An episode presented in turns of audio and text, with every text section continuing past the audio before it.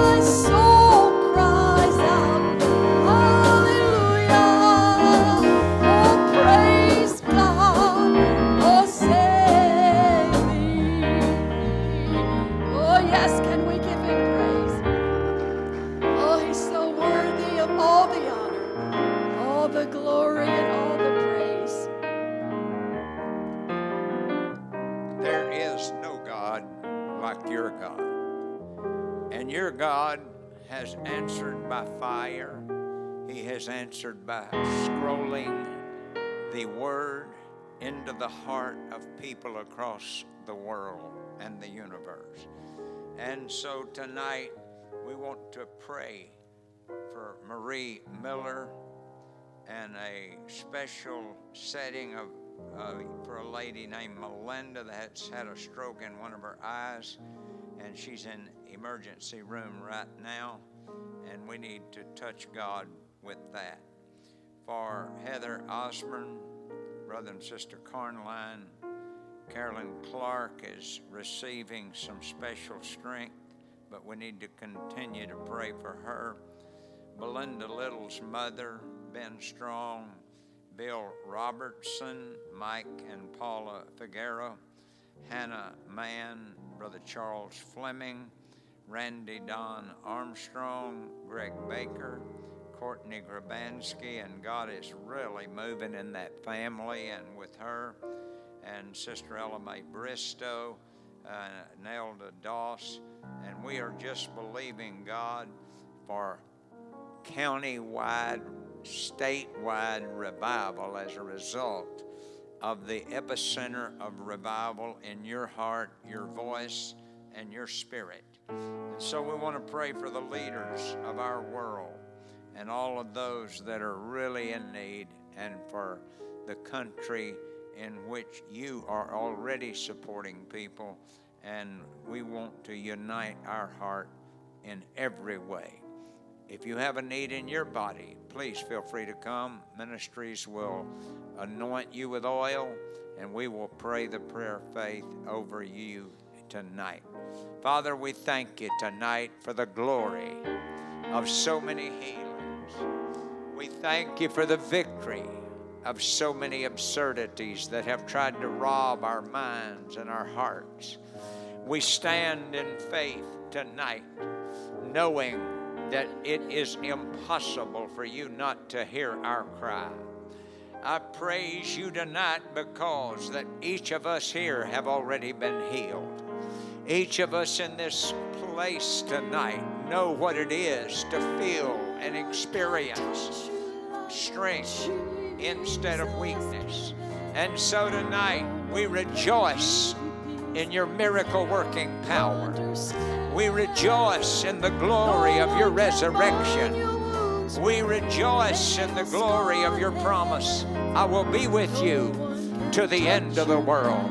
Oh, let's praise him tonight.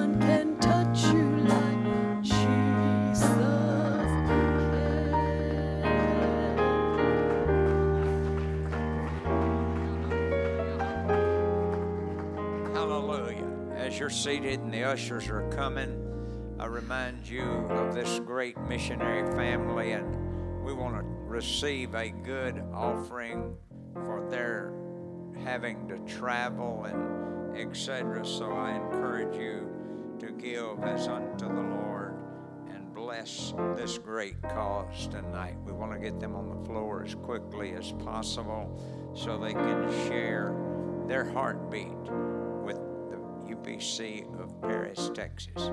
Father, this people have continually given over and again. They have blessed the work of God in so many areas. And I pray tonight that as they give, they say a prayer over this family, the wicked family, and their children. Let the glory of the Lord be filled in their life. In Jesus' name. Brother Wicked is the son of a real close friend of mine, Caroline. And I know that she misses those three grandchildren so much. But you know, all that we do for God, it is going to be worth it. It's gonna be worth it all. It's gonna be worth it all. It's gonna be worth it all. Some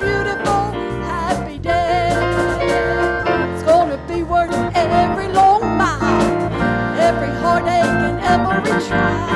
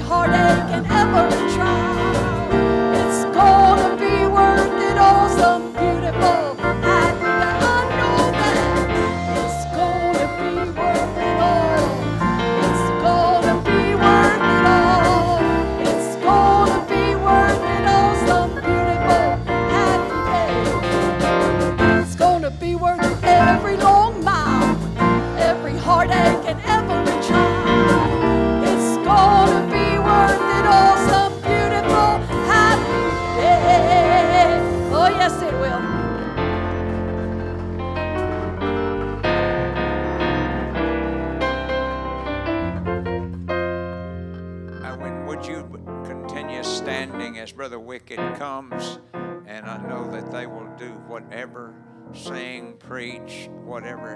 But this family is a choice family. Would you make him welcome again? Thank you, Elder. Oh, let's give a hand clap of praise to the Lord today. He's worthy of our praise, Oh, He's worthy of our worship. I kind of feel like David in the house. Oh, magnify the Lord with me. Amen. Let's exalt His name together today. Oh, hallelujah. Amen. We serve a great God today. Amen. The, the scripture writer says he's, he's so big that he can do exceedingly abundantly above all that we ask or even think of. Well, I don't know about you, but I got a pretty good imagination. But you know what? If you can say it and you can think it, he can do it. Hallelujah. Amen. The scripture says we have not because we ask not. Amen. When you put it out in that verbal sense and say, God, Amen, I'm going to put it in your hands. Well, I tell you what, God can do anything. Yes, they can. Amen. He's the only one that can take nothing and make something out of it. Amen. We- We're good at taking something. Some of us, we got some things out on our table, and one of them is a turtle. And there was an old man in, in the Solomon Islands that would carve them by hand with his little tools. And it's so cool and it's so amazing. But he had to have a piece of, he did it with a piece of driftwood. And he had to have something to start with. But we serve a God that does beautiful things and he doesn't have to have anything to start with. he just speaks and that stuff begins to happen tonight. Amen. It is such an honor to be here. Amen. In service. I have been hearing about this church for years and years and years and years. Amen. My my fam, my mom, especially and Sister Myers, are so uh, such good friends, and so we have been. He, I think my mom was more excited that I was coming to this church than than, than, uh, than coming to Paris, Texas. So, Amen. I give honor to the Myers family. Excuse my voice. Uh, I was at uh, Southern Texas camp last night, and uh, there was a green room behind the behind the stage, but it was so loud in the green room that I shouted for an hour or so while I was talking. And when I got done from church last night, I had this little frog in my throat. So you have to forgive me a little bit tonight. I didn't preach, but I feel like I preached last night. Amen. Amen. It's such an honor to be here again. Amen. You may be seated tonight. Amen. We are uh, missionaries to Fiji and the Solomon Islands. And so most people may not know uh, exactly where that is. And so, but most people know. Now, I'll say first, it's not Fuji. A lot of people think it's Fuji, and it's, Fuji's a mountain in Japan. So we're not in Japan, we're south of Japan in Fiji. And we live in Fiji and then also serve in the Solomon Islands. But most people know where uh, New, Australia and New Zealand are. And most people know where the, the land down under. Good day, mate. You know, down there. And, uh, and so in, in that part of the, uh, of the world, if you were to go to Auckland, New Zealand, and get on a plane and fly five hours out into the Pacific Ocean, you will eventually run into the Fijian Islands.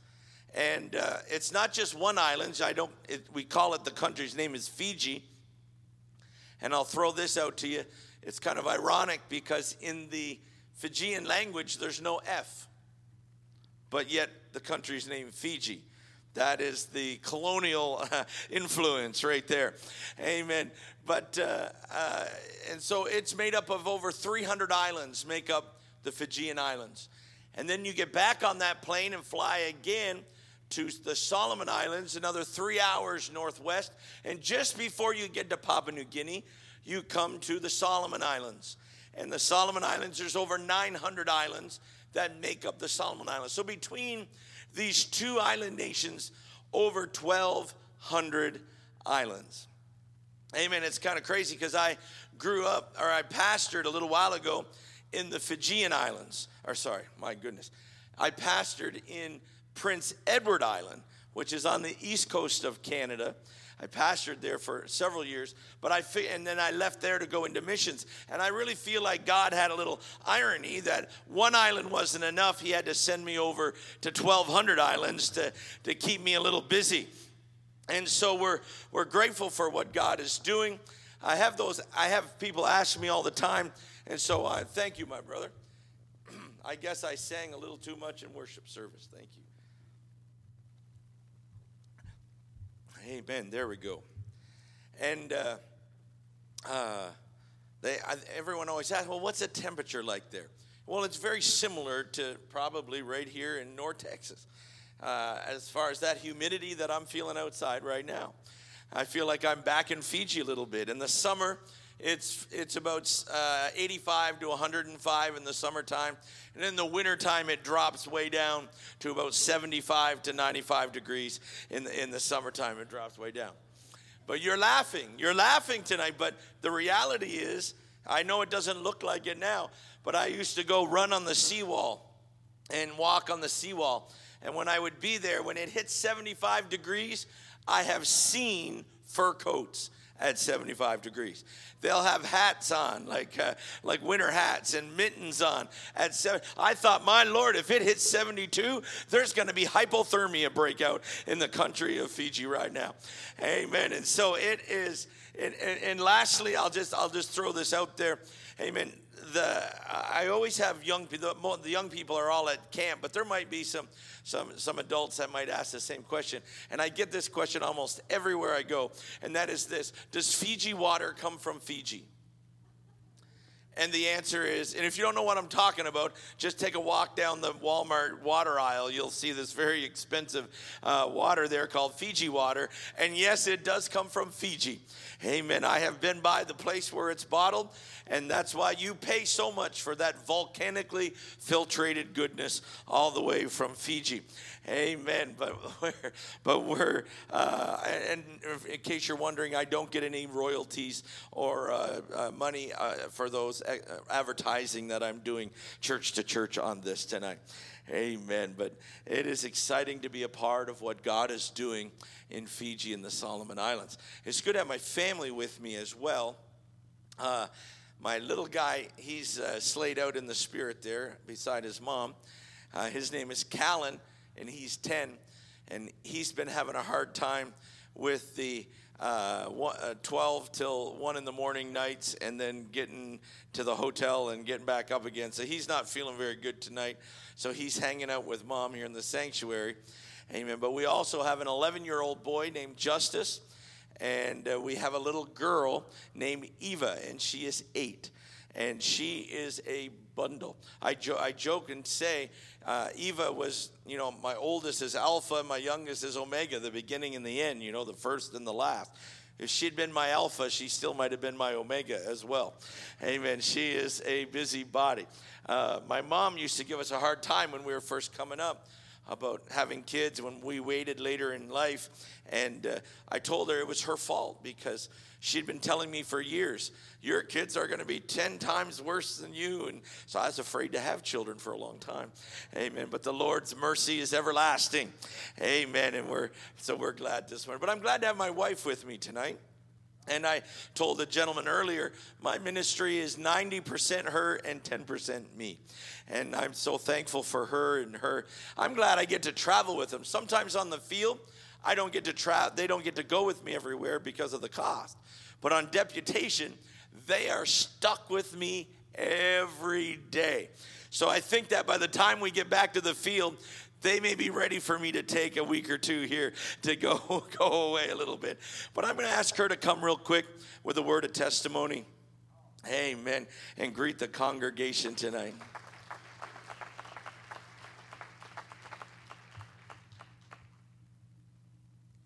Well, Alsamarao me utiko vete ke muni nakua. And that is Fijian for we are so very blessed to be here today. God is so good. There are three main languages in Fiji, English being the primary, and then they do speak Fijian, um, which is their native language, but there are like 300 dialects. So it is, it is challenging, but we do speak the, um, the chiefly language, the Bauan language. Um, I do speak it. I took some classes. My husband just says, You need to go to class and learn so I can know if they're talking about me. So I've gone to class for him just for that sake. But it is great. Um, and then we'll go to out in the villages, out in the middle of absolutely nowhere. And he's like, You got to speak Fijian. So when I get up, I'm talking and I'm saying this to them. I'm saying, Well, my husband wants me to talk, and he doesn't have a clue what I'm saying. So it's a beautiful day outside. You all are. So and they get a great kick out of that because we're trying to connect with them, and it's it's been such a blessing. But I do want to put a little plug out here for Mother's Memorial. Thank you for giving to Mother's Memorial for my washer and my dryer. Um, it is such a tremendous blessing. You provide that for missionaries, and when we go out to the villages after church, our kids just run with the village kids, and they may be up a tree. They're going to go look at the river and you know they'll end up in a mud pile somewhere so thank you for giving a washer and a dryer because it has come in so handy. And probably maybe 2% of the country has dryers. And the dryer is like a quarter the size of our washer but thank you so very much for that because in such high humidity nothing will dry outside. So thank you so very much for that. God bless you all. Amen amen. So she thanks Mother's Memorial for the washer and dryer. If you look at me, I thank Mother's Memorial for the fridge and the stove. Amen. If you ask my kids where their favorite food is in Fiji, they'll say mums. Amen. And so we're we're grateful for them that tonight. I do want to mention just a couple things really quickly before I show before I sh- show you my video. Amen. And and that is these little cards right here, they're on our back table. My wife will tell you they're free. And I always say, no, they're not free. They're not free. They're going to cost you some time and some effort in prayer. These are our prayer cards. And so we, I, I, one of the greatest things about this is, uh, is, is recruiting what I call the, the, the greatest prayer team that one could ever have, and that is all those throughout the United Pentecostal Church. And so, if you if you would commit to pray for us, Amen. And we're grateful for the finances and we're grateful for all the financial help. But you can have all your finances in, in place and, and not have a prayer covering. It's not going to amount to anything. But when there is prayer, anything is possible. Amen. And so we encourage you, these just grab one off our table. If you're spiritual like your pastor, put it in your Bible, and so you'll uh, so I'll know that you'll see it every day. If you're like me and spend too much time going to the fridge, put it on the fridge door. Amen. So you'll be reminded of it. If you're a commuter, uh, put it on your rear view mirror, and uh, you'll pray for us. And I've also heard that it helps with the road rage, and so that that'll be a blessing. Amen. Uh, as well. So I encourage you, grab one of these. Also also, I'll mention these. These are a, a, a special prayer card for missionary kids. Because uh, sometimes we pray for the field, we pray for the missionary, and the kind of the kids kind of get fall through the cracks a little bit. And so we put together a a prayer card for missionary kids. And on the back, it, on the front, it tells you a little bit about the, the field. It tells you about the, the kids, and then it and then it also teaches you how to teach kids how to pray.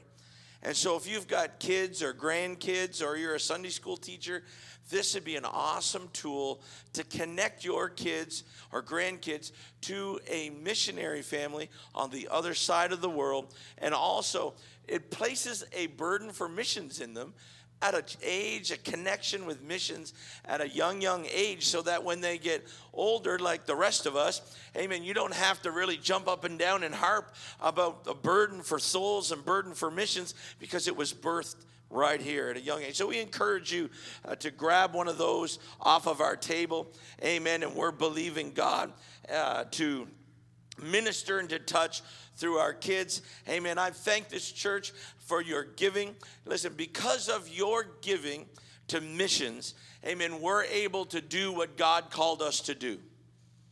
If you if churches like you didn't support and invest in missions, guess what? We would not be able to go and do and be a part of the revival that I'm about to share with you. Amen. So I want to thank you tonight for your giving, for your faithfulness.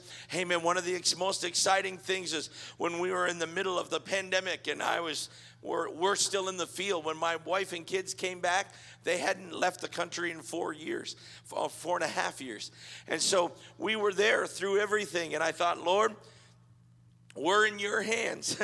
amen. Because we're dependent on the faithfulness of the North American church. Let me tell you, amen.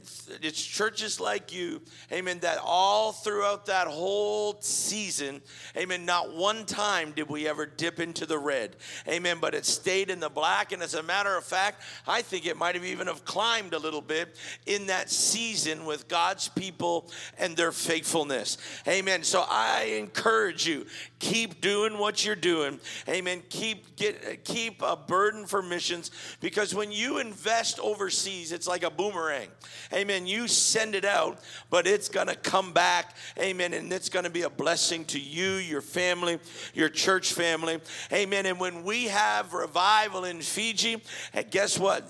This this that same revival will come back and be a blessing here in Paris, Texas. And we're believing God for just as many good reports, amen, from Paris as we're giving you, amen, from Fiji and the Solomon Islands. So we just encourage you to be a part of that, partner with missions. We always talk about that as missionaries, being partners. Amen. We need you to partner with us, amen, so we can do what God has called us to do. Amen. And I know that this church is a missions church, amen, and we're grateful for that tonight. Amen. We have a we have a short video, amen, that I'm just going to uh, play. I believe you gentlemen have it ready to roll. Amen. And it's just a, a little bit of an introduction to Fiji and a little bit about what God is doing there. My childhood, playing around an old fashioned water pump that we assumed was no longer of any use. But I watched as my grandfather poured a little bit of water into the priming chamber of that old, rickety, seemingly worthless water pump. And then he began to pump that old handle. And within a few seconds, an abundance of water overflowed onto the hard, dry ground, bringing refreshing and renewing to us from what seemed like an unseen source.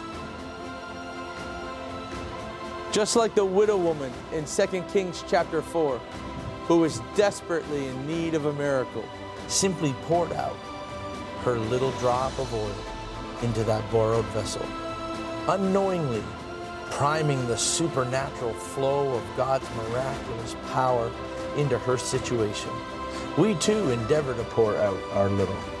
What may seem like one drop in the bucket becomes the prime that's needed to release the overflow of God's supernatural power and provision into the arid spiritual environment of this world meeting the needs of those who were so desperately in need of his presence.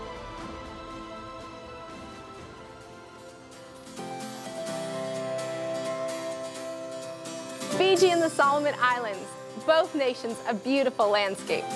and home to some of the most wonderful people in the world, still need a supernatural overflow of God's Spirit. We felt the call of God to go, and we responded by pouring out our one drop, prayerfully and with the heart of worship, to prime the flow of God's Spirit, and with the help and faithful support of the North American Church.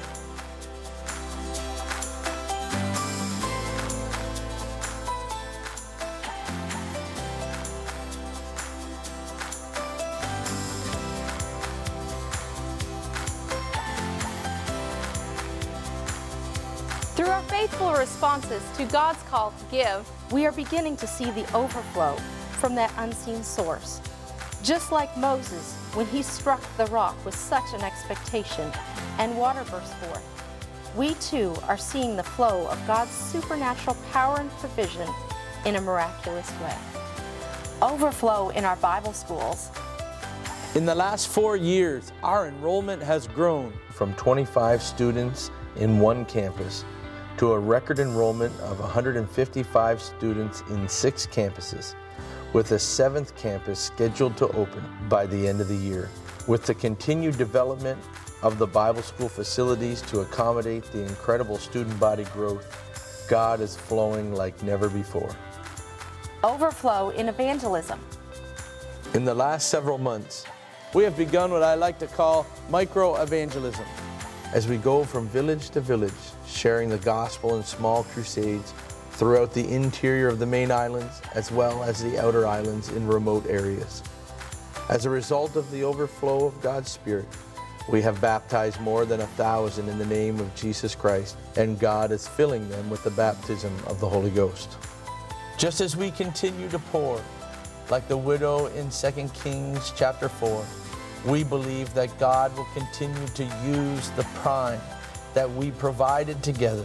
The overflow of God's Spirit will continue to flow until every vessel in Fiji and the Solomon Islands has been filled. Amen. And we believe that tonight. Amen. There's something about the prime of the Holy Ghost. Amen. That God can take something so little and make it so much greater.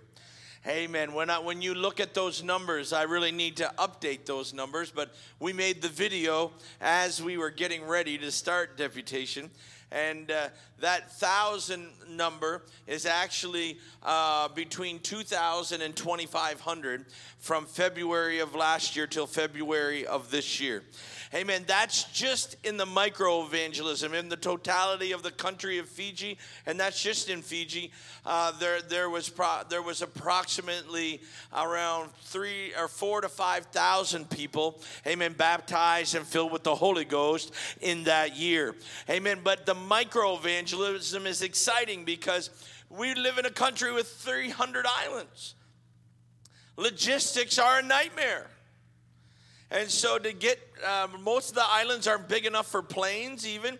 And so we're open water, so you don't have a lot of pontoon planes because you don't want to get those deep swells with a pontoon plane. It's like hitting a wall. And so a lot of boat, a lot of boats. And, and to get from the outer islands of Fiji, to the main island takes some about a month to get there.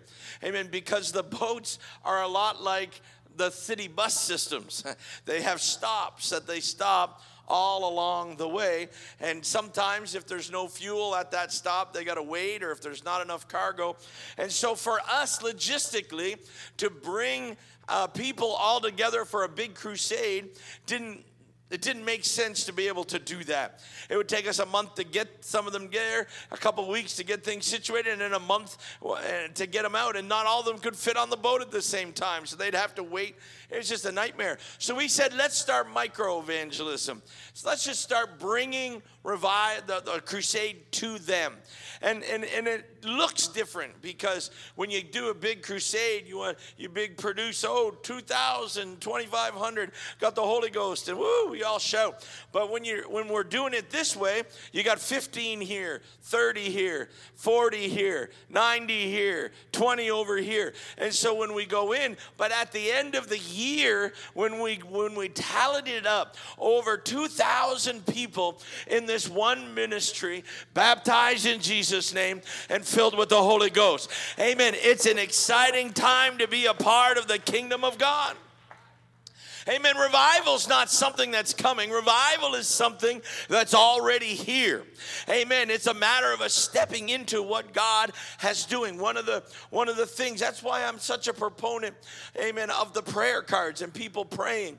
Hey, we had some pastors that were that were asking me, how can we pray specifically for Fiji and the Solomon Islands? Well, we live in a very chiefly system. And so what the chief says is how it is. and uh, like we were trying to get into one village, and uh, the ch- the chief and the uh, and the elders said, "You cannot come in this village, our village. We've been trying to get in there for years." But they had been praying for the chiefs and the leaders of Fiji that God would give us favor with them. And the first two years, we didn't really see much. But on the third and fourth year, we began to see God move in an incredible way. In that village where they threatened us bodily harm to come into the village, amen, uh, we didn't know what happened. We just said, okay, we'll move on to the next village and try to set something up there. To this day, I do not know how he found out or what the scenario was around it. But the president of Fiji, who it just so happens that was his village, called the elders of the village and said, I heard that the Pentecostals are trying to get uh, a crusade, or they call it uh, uh, some revival services in our village. And they said, Yeah, yeah, but don't worry. We told them they can't come in here, and we told them what we'd do to them if they did. He said, I didn't call here to agree with you. I called to tell you to let the Pentecostals in. Hallelujah. He said, it's furthermore, he says, you have one hour. He says, I, will wait for your call. If I haven't heard back from you in an hour, I'm going to book a flight and I'll be there in the morning and we'll talk in person. 15 minutes later, our missions director got a call and said, Please come to our village. We want you to have a revival service. We didn't know at the time what had taken place. Amen. But God made a way where there was no way. 44 people that day, that weekend, got the, were baptized and God is filling them with the Holy Ghost from that one village, the president calls us back and says, Hey, he said, I got my housekeeper going to your house or, or coming to your revival. Would you send some ministers to my house? Because I want you to go and pray for all the rooms in my house because I need to have your God in my house. Amen. I'm here to tell you today that's still our prayer. Lord, we need to have you in our home. Amen. Because when God's in the house, amen, it makes all the difference in the world. Hallelujah. Amen. Another one another village, we did the same thing. We called, we tried to get in. The chief said no. Amen. This was over in Rewa province, and they said no. And so we said, okay, we just, you know, like the New Testament says, kick the dust off your feet and move on to the next one. But he got curious. And so he slipped over to the revival service at the other village to see what was going on. You know, I got some people here that have been around Pentecost long enough to know what happened next. you guys are getting ahead of me on the story. hey, man, he went to the revival service. He ended up getting filled with the Holy Ghost and baptized in Jesus' name at that revival service. He comes back to us and says, Hey, um, we'd like, I'd like you to come back to my village. And he said, Can you guys, can you missions team be there on Saturday? I love this story because we don't door knock probably very much in North America anymore, but in Fiji, we have found the number one uh, method of door knocking that is the highest efficiency that you will ever see. We've had our 20 guys, they go two by two, so there's 10 groups. He says, Come with me. And so they go with him. The first two come to the first house, he knocks on the door. And he says, These two men are from the United Pentecostal Church. They're here to teach you and your family and your friends a Bible study today. Have a great day. And then he went to the next house and he knocked. He did that all day long on that Saturday. Those missions guys taught Bible studies all day long from house to house. Amen. At the end of that Saturday, we baptized 53 of them in the name of Jesus Christ. Amen. And God moved in a mighty way. I'm here to tell you God makes a way where there is no way. Amen. There's nothing impossible for God to do. Nothing impossible for God to do. Oh, let me say it again. There's nothing impossible for God to do. Amen. All God's looking for is someone who's willing to say, Hey, I'm willing to go where you want me to go. I'm willing to do what you want me to do. And when we do, you know, sometimes I, uh, I heard a guy say, You know what? I'm at the end of my rope. rope. I said, Get excited, bro. He said, Why? I said, Well, when you've come to the end of what you can do, that's just the beginning of what God can do. Amen. Some of us never get to the place of figuring out all the great things God can do. Amen. Because we've never done what we could do yet. Amen. But when you take that step of faith and say, God, I don't know how you're going to do it. Amen. But I believe that you can do anything. Hallelujah. God, can we serve a God? I tell these stories all the time, but I can't help it because it tells me that God can do anything. In the middle of the pandemic, we couldn't we couldn't, uh, you know, like everybody else, couldn't gather, couldn't do it, all the, all the, all that kind of stuff. And so we we went to the police and asked them if we could have a service at the police station. Now the police station is typically, especially in the interior, they put it on highland, a highland or the high high areas so that they can see stuff and, and, and all that kind of stuff. So they they said okay. And so we got our all our music stuff out. We got everything all done, and and we got we got as many speakers as we could get.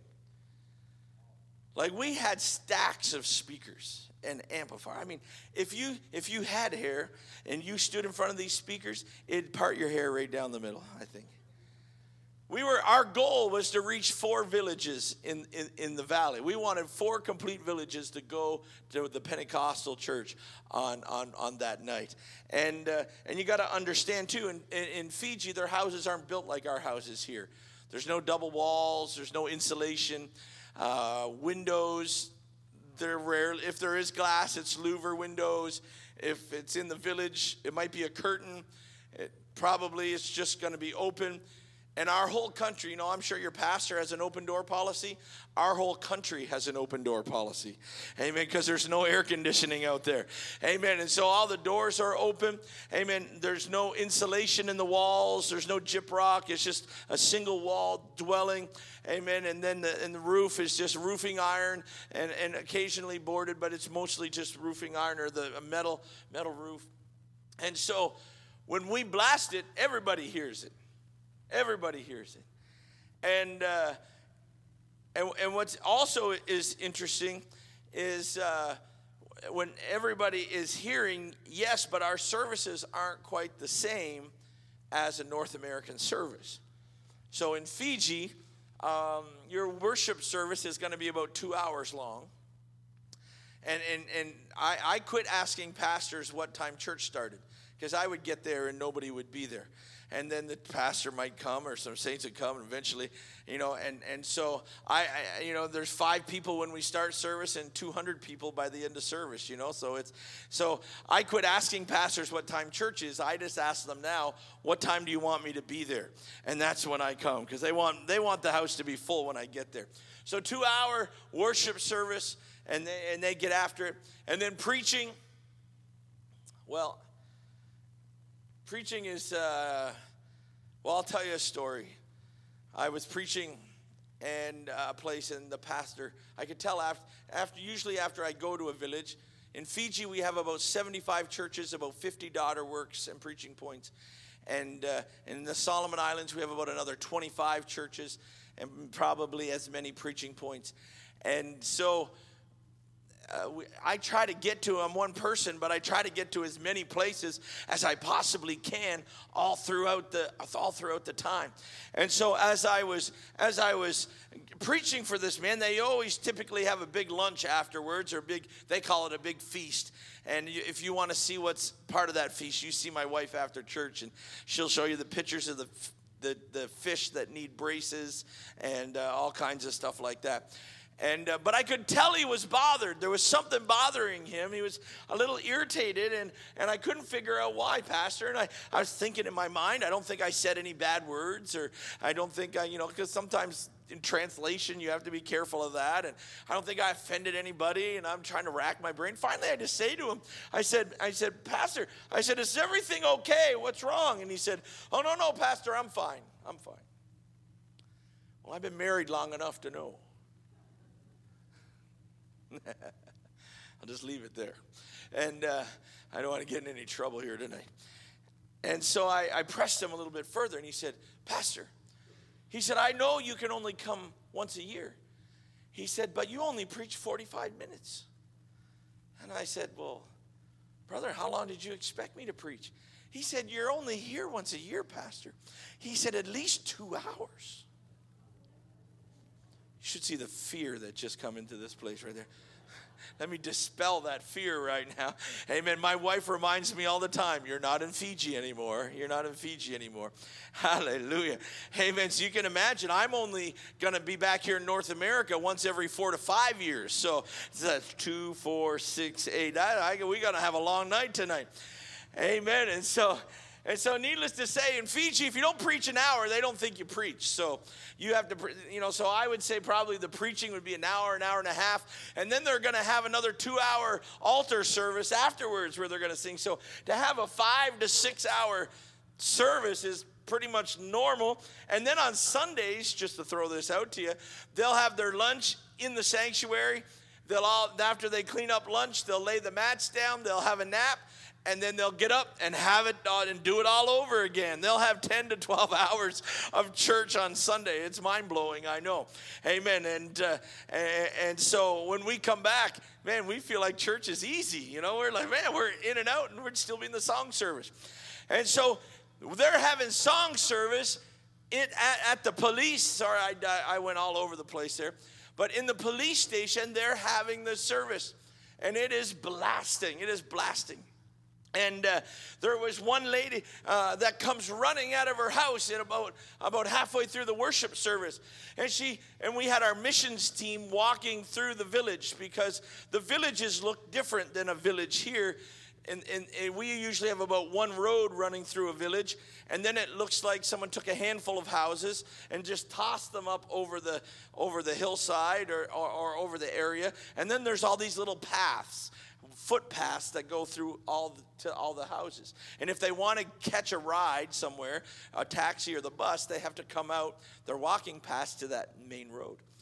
And so this lady comes running out to one of our, our missions team members and, and she says, I need you to tell me what's wrong with me. And he thought, well, this is interesting. I don't really know what's going on. So she began to tell him what was going on. It was so amazing. She said, I finally figured out too why us Pentecostals sing the same songs over and over and over again.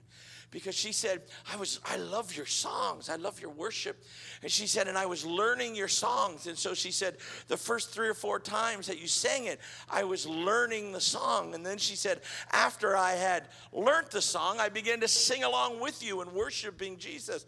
And she said, I said, she said, I sang it through a couple of times and a few times, and we were, she said, I was so enjoying it. And she said, and then all of a sudden, she said, I, I began to sing the song in a language I didn't understand. And so she said, I don't know what's wrong with you. So she said, I calmed myself down. I calmed myself down. And I waited for the next song. And the next song came. And I waited and learned the words the first five or six times. I learned the words and I started singing again.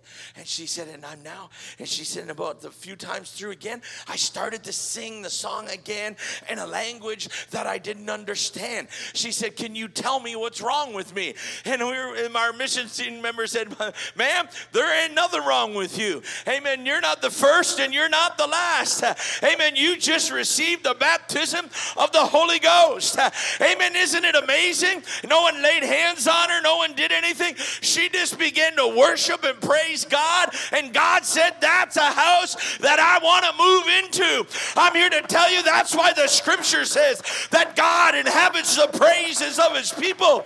Amen. Because when we begin to worship, God says, That's where I want to live. Hallelujah. Hey, man, I've been sharing this everywhere. I was reading that scripture God inhabits the praises of his people. And I was reading it in multiple translations, and I read it in an Asian translation, and it read this way When God moves, or sorry, when I worship, God moves into my neighborhood. Man, I was, man, I've been chewing on that for months, Pastor. When I worship, God moves into my neighborhood. You know what? You can come in here and you can be feeling worthless and hopeless and nothing, feel like uh, you're, you're, you're just kind of dirt before God. But the reality is, when God moves into the neighborhood, it changes things. Listen, I don't care how bad your neighborhood is. If Warren Buffett or Elon Musk moves into your neighborhood, immediately property value goes up. They didn't even do anything, they just moved in. Well, I want you to know one greater than Warren Buffett or Elon Musk is here tonight, and his name is Jesus Christ. And when Jesus Christ moves into your neighborhood, amen, the enemy's been trying to tell somebody that you're worthless and you're nothing and you can't do anything for God. I'm here to tell you it all changes when God moves into the neighborhood. That which seemingly had no value, all of a sudden has value because with God, all things are possible. Hallelujah. Amen. I I don't want. Oh well, you know what? I might get hung up on here for just a second. I love the. I love. I love the. I know it's.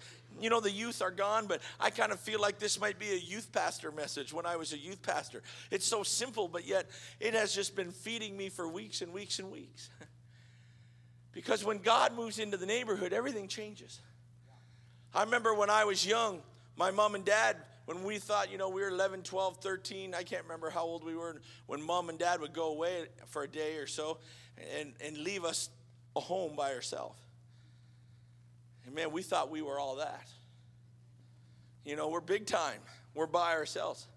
But about 9 or 10 o'clock at night, I didn't feel so big time anymore. but you know, you know how you know why we were able to do that? because there was an elderly couple that lived next door to us. And they, and, and they were kind of up in years and they rarely went anywhere. They were home a lot. And so we knew that no matter what happened, they were always going to be home if we needed them. Let me tell you, when Jesus moves into the neighborhood, he's always home. It don't matter when, don't matter where, don't matter what's going on. He's as close as the mention of his name. Hey, man, listen, you might even not be living the way perfectly that you should be living. But let me tell you this the Holy Ghost doesn't jump in and out of you every time. It's a gift. God doesn't take back his gift. Amen. It may be handcuffed by the sin that's in your life, but guess what? All that Holy Ghost is waiting for is for you to cry out to him, and he's there. Amen. God will make himself real to you in your situation. Amen. That's that's the confidence that comes when God moves into your neighborhood. And sometimes when you need to know for sure, you just start worshiping God and His presence. Woo, I kind of feel like I kind of feel like when I begin to worship, when I begin to lift my voice to Him, it's almost like those neighbors flicking the light on. So I knew that they were at the house. I'm here to tell you when you come into a church service and you begin to worship God and you begin to see the moving of the presence of God, that's God telling you I'm still with you. I haven't left you. I'm with you every step of the way. Hallelujah. Will you let me stretch it one little bit further? It's amazing. One of the things I miss about being close to my dad is I used to know in his tools shed where everything was. Now, I might have the same tool, but I can't remember where I, it might take me 30 minutes to find mine. Or I could just go to dad's house and take me five minutes because it was right where I knew it would be. Hopefully, I learned something from him by now. Guess what God has? No matter what project you start. See, some people are unwilling to start doing things for God because all they see is the stuff that they don't have the shortcomings, the inabilities, the things that prevent them from doing what God is calling them or beckoning them to do. But the reality is, when God moves into the neighborhood, He brings everything with Him. So, just like my dad, when I got doing a project that I didn't have the tools to finish it, I just slid across to where my dad was. And he had everything I needed to complete the task that he had for me. So all of a sudden, my excuses, you know, the old days when you are short a cup of sugar, you go over to your neighbor's house and get a cup of sugar or some flour or something, you know. I know everything's in the microwave now, but I'm sure somebody still goes and gets sugar once in a while. Man, but the reality is, man, if you if you didn't if you were afraid to start because you might be missing some ingredient, you may never cook the greatest thing that God has in store for you. You may not complete the greatest project that God has in store for you. I mean, I remember when we decided to go into missions, I'll be honest, I was pastoring a great church and we, lo- we were in Prince Edward Island and we loved it there. My, my wife was. Uh, the church uh, when, we, when we took it was a mess and over the years we were there it had tripled in, in, in uh, the amount of people we had. And we'd taken on a daughter work and the daughter work was about to become autonomous. And we were about to start a third daughter work when we released that one. And all our kids were born there. And my wife who's an icu nurse rn by trade and she was senior staff and had a great job and everything was just perfect. And god comes along and says i want you to go to Fiji, in the Pacific, to Fiji, in the Solomon Islands. And I said, God, I don't even know where that is. I tell you, that's a little overwhelming when we're on that side of the world. And God says, I want you to go to the other side of the world to do something in, in a place that you've never been before. When we moved to Fiji, I in the Solomon Islands, I had been there a collective five days in Fiji and seven days in the Solomon Islands on a trip before I moved there. Let me tell you, Pastor, I was a little nervous. I had three little ones. They were three, five, and seven when we went. I had a, I had a mom that was not very happy with me taking her grandkids all the way over to the other side of the world. But our philosophy was this I would rather be on the other side of the world in a third world country in the will of God than in back in North America in a wonderful situation outside of the will of God. Because I know that when I'm there, I may feel like I have some shortcomings and I feel like I'm not going to be able to do it. But God makes up all the difference. Amen. Because when He moves into the neighborhood, He brings everything He is with Him strength encouragement, provision. I remember one time we were in the middle of a, the Lord spoke to me and He told me to build. I, I hadn't planned on preaching all of this, but I'm just going to follow the presence of the Lord right now.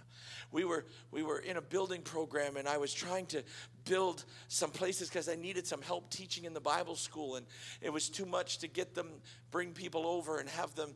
Uh, the the cost of living as far as housing is very high, and so I was trying to build a, uh, an apartment so people could come and and teach, help me teach in the Bible school, and. And so I, I felt like the Lord said that, and we needed to upgrade our Bible school, and, and we and we it, it was unfinished. It had when when it was nationalized in 08, they didn't finish it and it hadn't been finished until I got there and I said Lord we can't leave this unfinished. And so we started the Lord said you go after it. And so we started tiling and we started uh, putting in some windows and, and putting doors in and, and, and getting lights put in and, and, and you imagine 105 no air conditioning and those kids they were they were in the room and, and no airflow and they're like falling asleep. So I fixed them. I had a church uh, gave me some money to put in some air conditioners. Now when they come to class They've got their shoes on, they got their shirt on, they got their tie on, they got a vest on, they got a sweater on, they got their suit coat on because it's so cold in that room. Ain't no more sleeping in class anymore, let me tell you that right now. And, uh, and so we were in the middle of that, and I was coming to the end of the finance, and, and I knew I was coming to the end because I told God this is all I got. And so my, my contractor, or not contractor, but guy that was kind of overseeing it came to me and he said, Pastor, we got three more days of supplies left, and after that, I'm going to have to release the guys that we have working because we don't have the work. And the problem is in Fiji, which is the same here, once you let the guys off the job site, it's really hard to get them back on the job site again. So I just said, God, you told me. This is, this is not my kingdom, this is your kingdom. Whenever you call me home, whether it's retirement or death, when I go back, I'm not taking a Bible school with me. it's going to stay right where it's at. So, Lord, this is yours. And I did kind of what my kids do God, you said. Any of your kids ever do that? Isn't it amazing? You can say something in the heat of the moment, in the middle of a chaotic situation. If you'll do this, then I'll do this. And five years later, when the opportune time, they are going to remember that. They can't remember I told them to pick up their stuff two minutes ago, but they can remember a promise I made five years ago. And then they'll say, Dad, but Dad, you said, you said. So I did that. I learned from my kids. I learned from Callan. If he does the dad you said, then I then I say, God, you said. And I just left it with him. I was I'll be honest, I was really embarrassed. Because I didn't want to be that guy like the Gospels tells about. He didn't count the cost and he built the tower and it's undone. Now he's embarrassed. I was like, God, you can't let me. I'm doing this for you. And so on the second day, on day number two, I had one more day. But on day number two, I got a call from a pastor in North America. And he said, Hey, bro. I didn't call anyone, I didn't ask anyone. He just called me out of the blue and said, Hey, bro, you doing any work on your Bible school? I said, Well, yes, man. As a matter of fact, I am. And I got excited, like, "Ooh, thank you, Jesus." And he said, "Just wanted, to, just wanted, to, just wanted to know for sure." He said, "Because I already sent the money yesterday." He sent it on day one, but he called me on day two and said, I just sent you $25,000 to help you finish the project that you're doing in your Bible school. I'm here to tell you, God just, He makes provision for you. Because when God moves into the neighborhood, so if you if you, you you can be going through the greatest trial of your life. I love it. I learned from it. I learned from it. I, I, I didn't know it at the time, but I have seen my mom and dad go through some of the greatest trials of their life. And, but they have never ceased to be worshipers. Never ceased to be worshipers. Because when you worship, you know what you're saying? I know what I'm going through is very difficult and I don't understand everything. But I do know this as long as He's in my neighborhood, everything's gonna be okay. Amen. I don't know how, I don't know when, but God is going to make a way where there is no way. Amen. If He can touch a lady in the middle of a village that's just singing worship and praise and doesn't even really know anything about it, but God says, I'm just going to fill her with my spirit. Amen. I'm here to tell you tonight that God can step into your situation and God can minister where you're at. Oh, hallelujah. Can I tell you the second part to that story? I'm looking at my wife to make sure my time's okay. She's, she's my stopwatch. Hallelujah. Because mine's up there. And so, in that same service, it's in the middle of the preaching. In that same village, actually, as well. It was so loud, it was reaching into homes, two, three different villages down the valley. You say it was so loud. Did the, did the did people complain? Let me tell you what the, what the chief of police told us.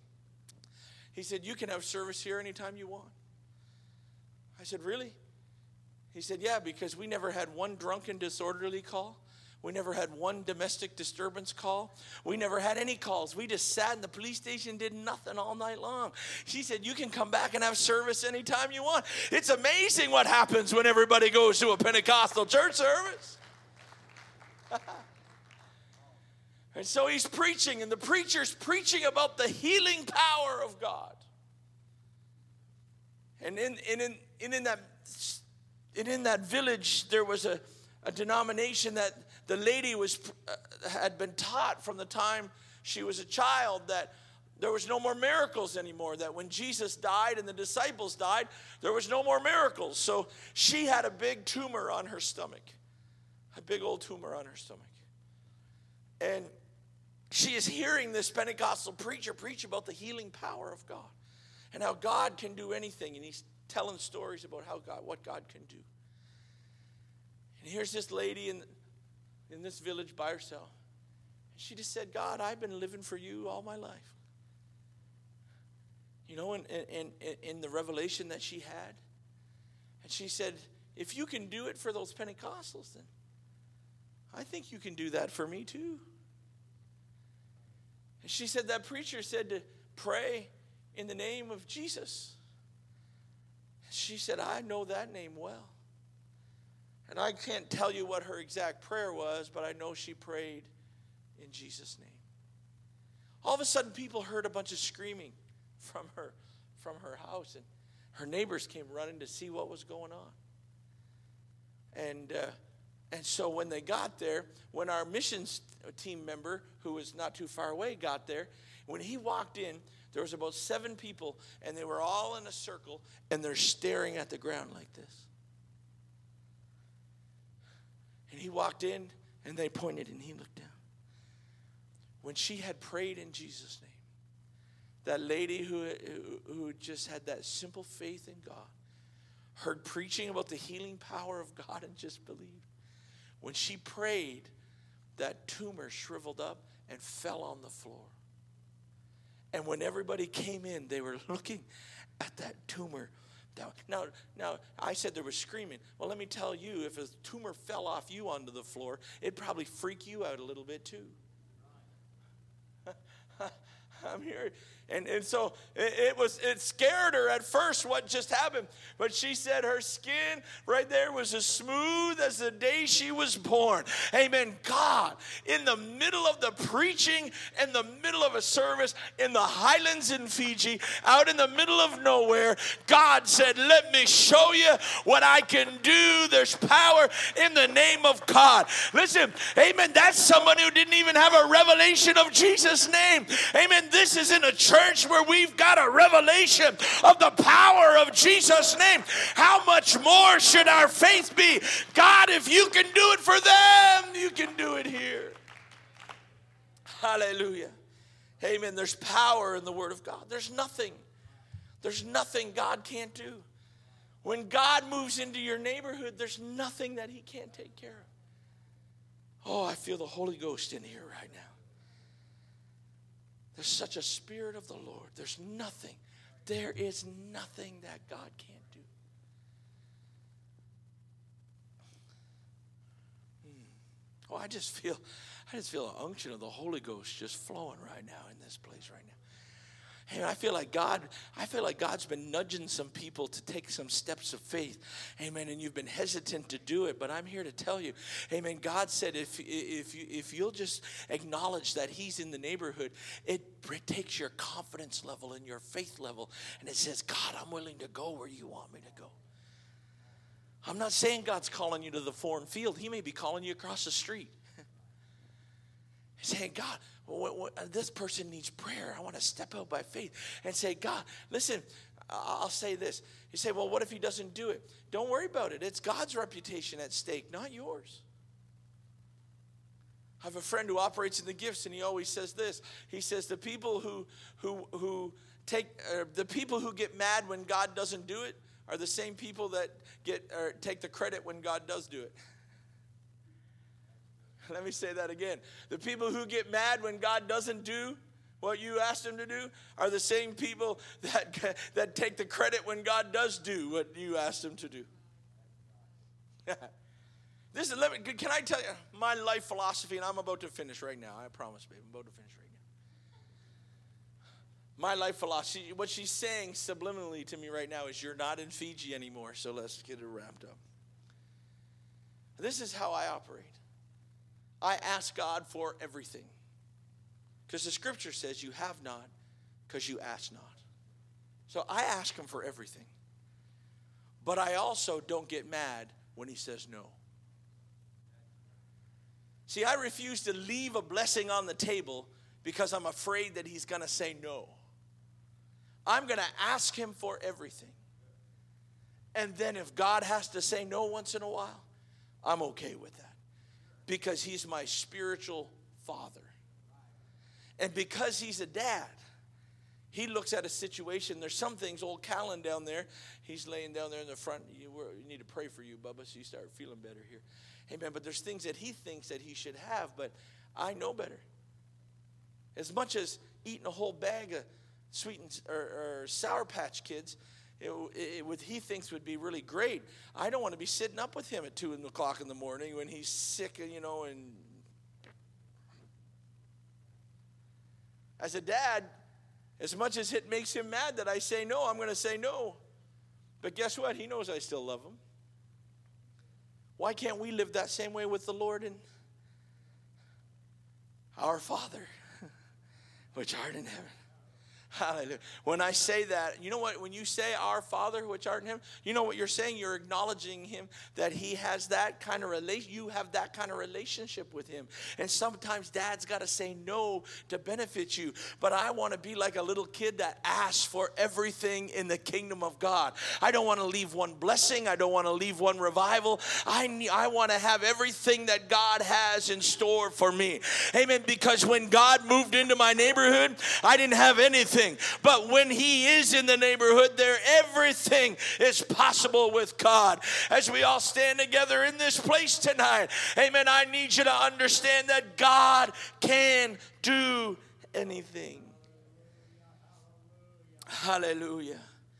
Oh, I love the presence of the Lord that I feel right now in this place. I know it's Wednesday night. I know it's midweek service. But guess what? The Holy Ghost can move in a midweek service scenario. Hallelujah. The presence of the Lord is here right now. Amen. I've never even been here for a service before. I don't know one person, amen, in this place other than the Myers. Amen. But I want you to know that God spoke to me and He said, I'm I'm gonna, I'm nudging somebody right now. I'm I'm encouraging somebody right now. I feel like there's callings being birthed in this place right now. Amen. That there's people that are God is leading them through stuff. Amen. Don't get discouraged. Don't get dismayed.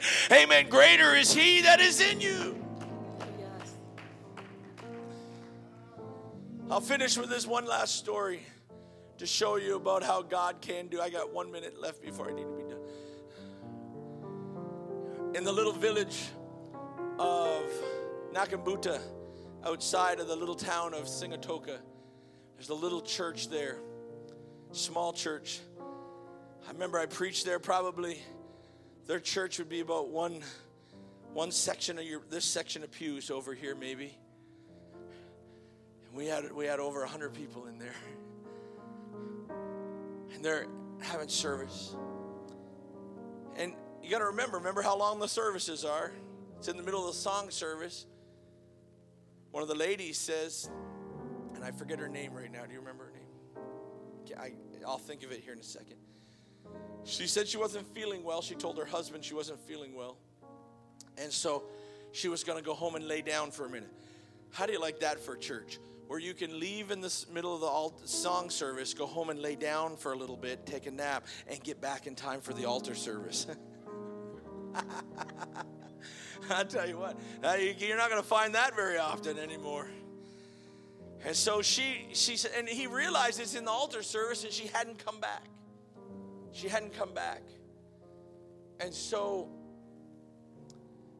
he said, I'm going to go see if I can find her and check on her. So he left the altar service and went home. It's in the village, so you're walking down the path to the house, and he couldn't find her. You got to remember, there's no street lamps, there's no street lights. Um, with technology now, they carry cell phones, you know, so they got their cell phone light out so he couldn't find her on the pathway. And so he came back to church and got his son and took his son with him. He said, we, I can't find your mom, so let's see if we can find her. And eventually they found her. She had had a heart attack and she had been gone for several hours at that point and and I'll just say she was visibly gone. You know, I just leave it at that. In Fiji, we don't call 911. I called 911 one time. Had a person go out. We prayed for him and nothing happened. So I called 911 and the guy says, uh, Sorry, sir, we're busy. Call back later. And so when we got back, God had raised him up. So we're rejoicing over that. But so we don't call 911. and so they found her. She had rolled off the path into some bushes. They picked her up and they brought her to church which is seemingly really crazy to my North American mindset. In the church, she would have came in on this side over here, and they had prayer benches. Sometimes you still see them, but used in the old days, they had all the prayer benches there.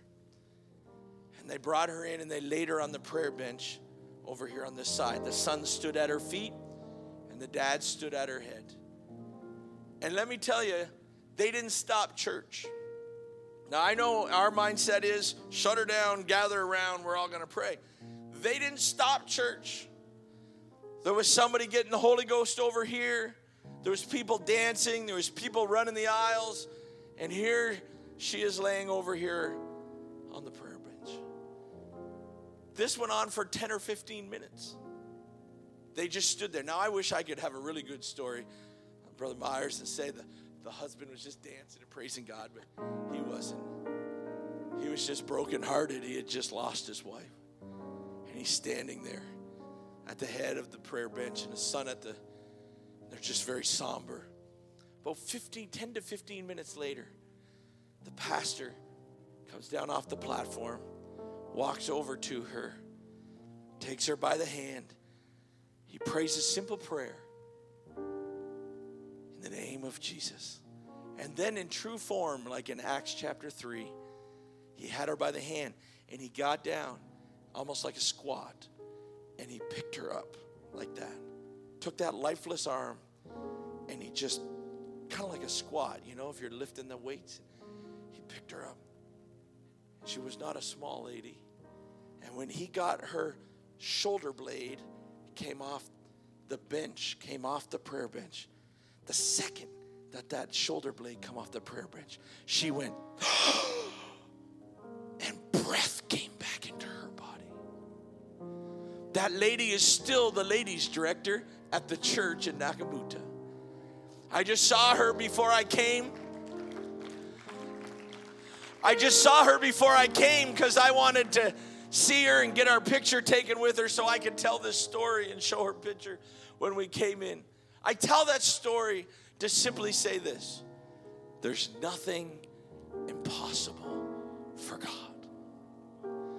On this Wednesday night, if, I, if, if nothing else, if, if, if, no support were to come or no, none of that, all the financial stuff and the giving, if none of that happens, I'll be happy if one person can kind of get that in their spirit that nothing is impossible for God.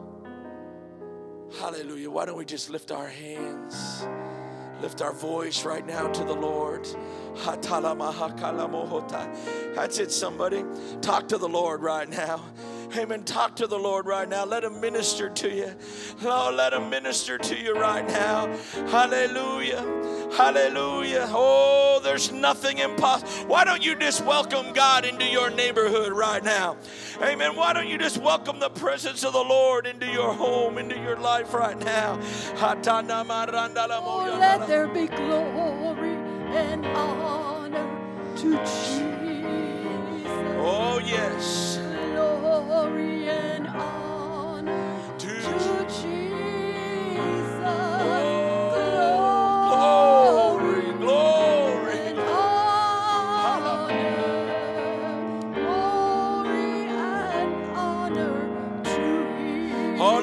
it to the Oh,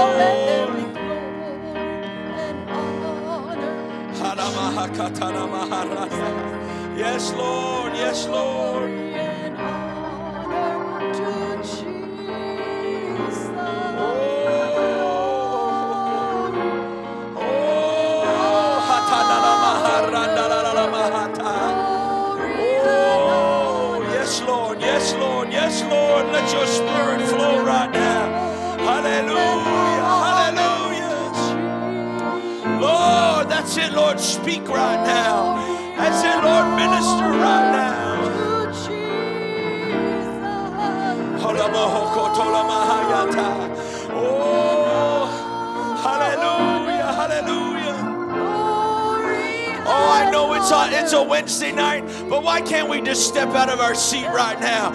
Amen. Let's just make our way to the front. Say, God, amen. I just want you to have your way.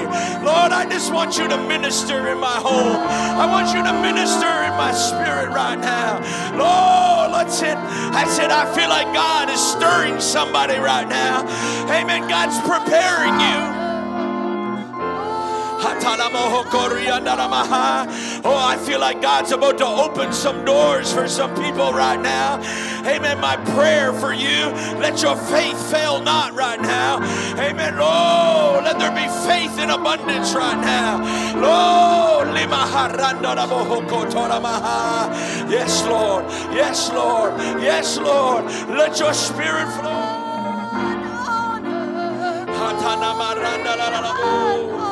Yes, Lord. Yes, Lord. Hallelujah.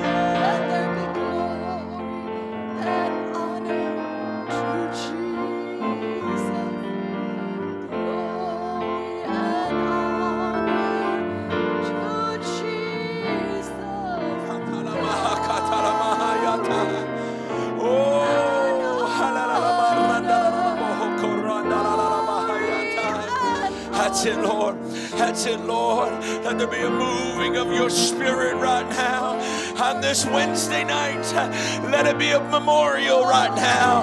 Let it be a memorial right now.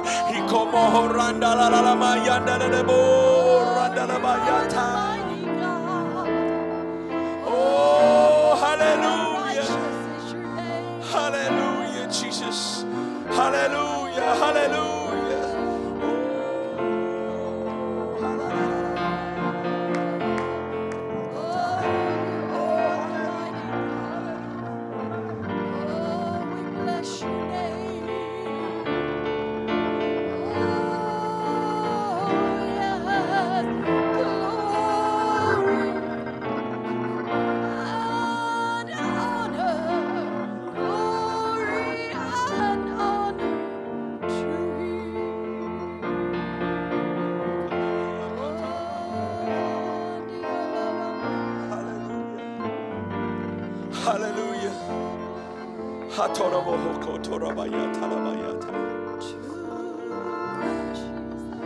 Hallelujah.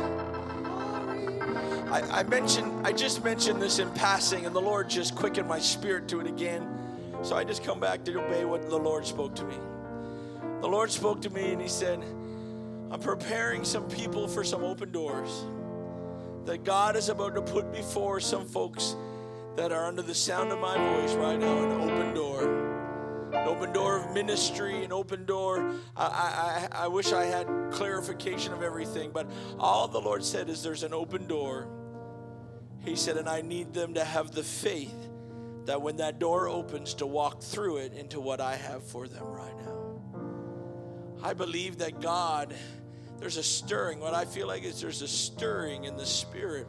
Amen. In Paris, Texas, right now. And God is saying there's some folks here at the United Pentecostal Church here in Paris that I'm about to open a door of ministry and a door of provision and a door of blessing. But He said, I want them to have the faith. So, my prayer for you, I'm going to pray right now. Amen. Is that your faith? I know the minister on, and maybe that's because it's in my spirit. He preached on it last night at camp, the importance of faith. But I want your faith to not fail. I want it. I want that when that door, don't let fear creep in when the door opens, but let faith abound. Amen. And step into what God has because God has what you need. Yes, Hallelujah. Why don't we just lift our hands one more time? Lord Jesus, I pray right now over this wonderful group of people. Lord God, there is a spirit of faith right now in this place right now. Lord, I pray that you would loose faith into this sanctuary. Lord God, that as they walk through the door that you are about to place before them, Lord God, let there be provision, let there be blessing, let there be encouragement right now. Lord God, let there be testimonies of your goodness uh, and testimonies of your faithfulness. Uh, I bind every spirit of fear. I take dominion and authority over doubt right now. And Lord God, I loose faith into this place right now.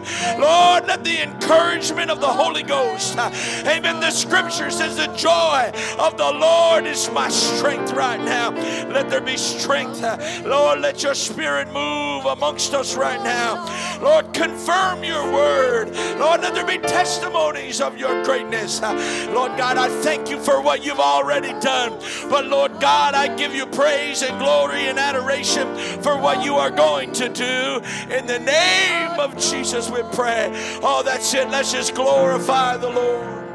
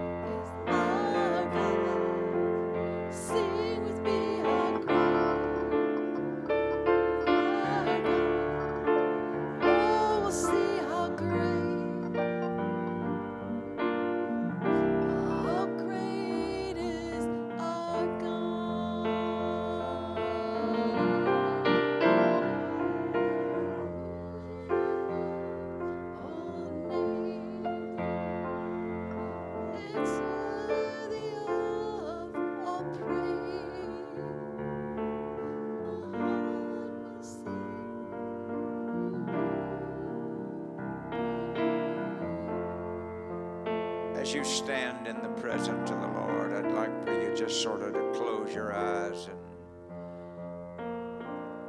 the Lord spoke to me a few minutes ago and said it's time for you to get your testimony out. Get the dust off of it.